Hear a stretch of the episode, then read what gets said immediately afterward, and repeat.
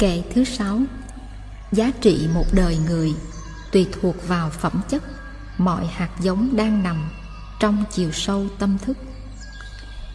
Đời mình có giá trị hay không, có hạnh phúc hay đau khổ đều tùy thuộc vào phẩm chất của những hạt giống trong tâm thức chúng ta.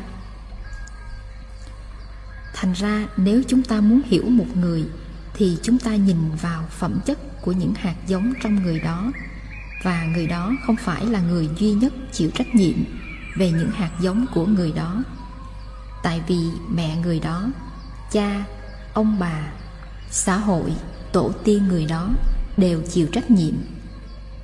Khi thấy được điều đó rồi, thì mình không đổ hết trách nhiệm lên người đó nữa. Tại vì hiểu tức là thương, thấy được tức là thương. Bất cứ ai trong chúng ta cũng có thể là nạn nhân của ông bà xã hội học đường trong quá khứ.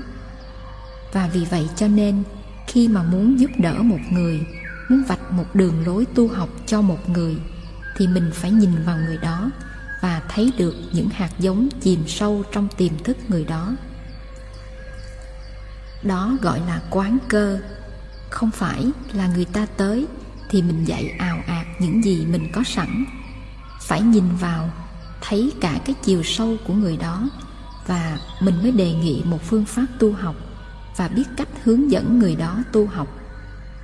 Thành ra một vị giáo thọ giỏi không phải là vì vị đó có những bài giảng có sẵn trong người, hễ bất cứ ai tới là trút ra thao thao bất tuyệt. Một giáo thọ giỏi là biết quán chiếu chiều sâu để thấy những hạt giống trong tiềm thức người kia và thấy rồi thì mới biết mình nên dạy như thế nào, hành xử và nói năng như thế nào để giúp đỡ được. Đó là quán cơ những hạt giống của người đó.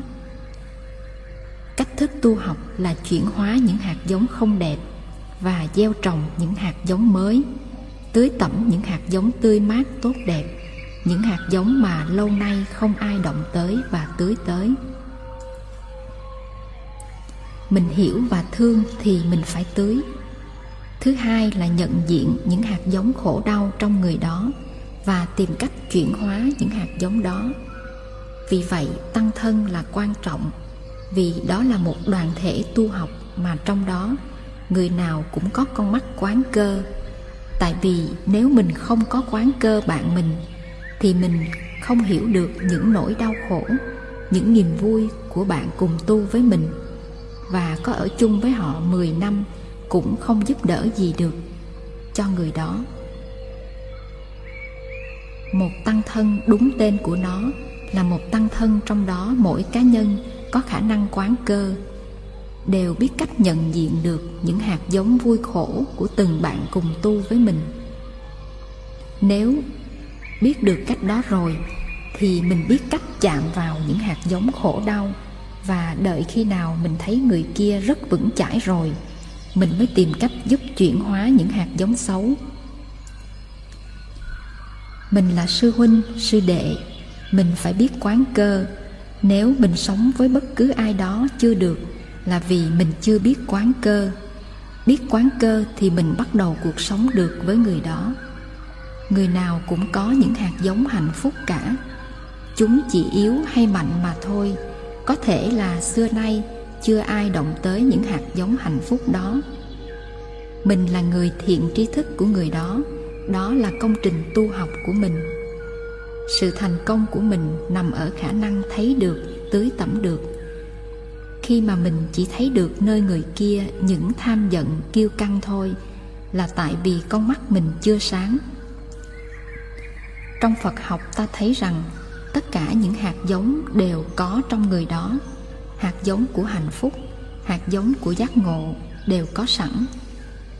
Ở pháp, triết gia Kinpon Sartre chủ thuyết hiện sinh nói rằng con người là một tổng thể của tất cả những hành động của mình. Cái hành động đây, theo danh từ phật học là nghiệp kama nghiệp có nghĩa là hành động. Khi mà hành động đó là một nhân thì gọi là kama hetu nghiệp nhân. Khi mà hành động đó đưa tới kết quả, thì gọi là kama phala nghiệp quả. Nghiệp nhân và nghiệp quả. Và con người là tổng thể của những nghiệp của mình, mà nghiệp đây có thể là hạt giống. Bất cứ một thân nghiệp, một ý nghiệp, khẩu nghiệp nào của mình cũng gieo vào trong mình những hạt giống cả giá trị của một con người tùy thuộc vào giá trị hành động của mình. Bài kệ số 6 này nhắc mình tới câu của Jean Paul Sartre, giá trị của một đời người tùy thuộc vào phẩm chất mọi hạt giống đang nằm trong chiều sâu tâm thức. Tại cái nghiệp nhân và nghiệp quả của mình, nó nằm hoàn toàn trong tâm thức của mình. Nó không mất đi đâu cả. Tất cả những hành động của mình đều được cất giữ và duy trì trong tàn thức của mình. Tại vì tàn thức của mình có tác dụng giữ lại và duy trì. Khi nghe chữ nghiệp, ta phải hiểu rằng chữ nghiệp có nghĩa là hành động. Có ba loại hành động. Hành động bằng tư tưởng, ví dụ như ta có tư tưởng về phá thai. Chưa phá, chỉ mới có tư tưởng nghĩ tới thôi mà đã làm cho vũ trụ rung rinh rồi hay là ý niệm giết người, hay ý niệm ăn cắp. Những tư tưởng đó đã làm rung rinh vũ trụ rồi. Đó là ý nghiệp. Ý là hành động rồi. Kế đến là hành động của thân. Khi mình hành động những việc như giết chóc, ăn gian, dâm dục hay những hành động cứu giúp, đó là thân nghiệp. Những lời mình nói để làm khổ người ta hay là để tưới tẩm những hạt giống thương yêu, hiểu biết hay hạnh phúc của người ta? Đó đều là những hành động cả, gọi là khẩu nghiệp. Những hành động, những nghiệp của mình đều được giữ nguyên vẹn trong thức thứ tám của mình, tàn thức. Trong năm điều tâm niệm mà các thầy và sư cô luôn nhớ, điều thứ năm là, tôi được phát sanh trên cái hành động của tôi chỉ có cái hành động, nó đi theo tôi mà thôi. Không còn gì đi theo tôi cả. Khi mà mình chết, nghĩa là chuyển từ hình thái sinh mạng này sang hình thái sinh mạng khác, thì mình phải bỏ hết.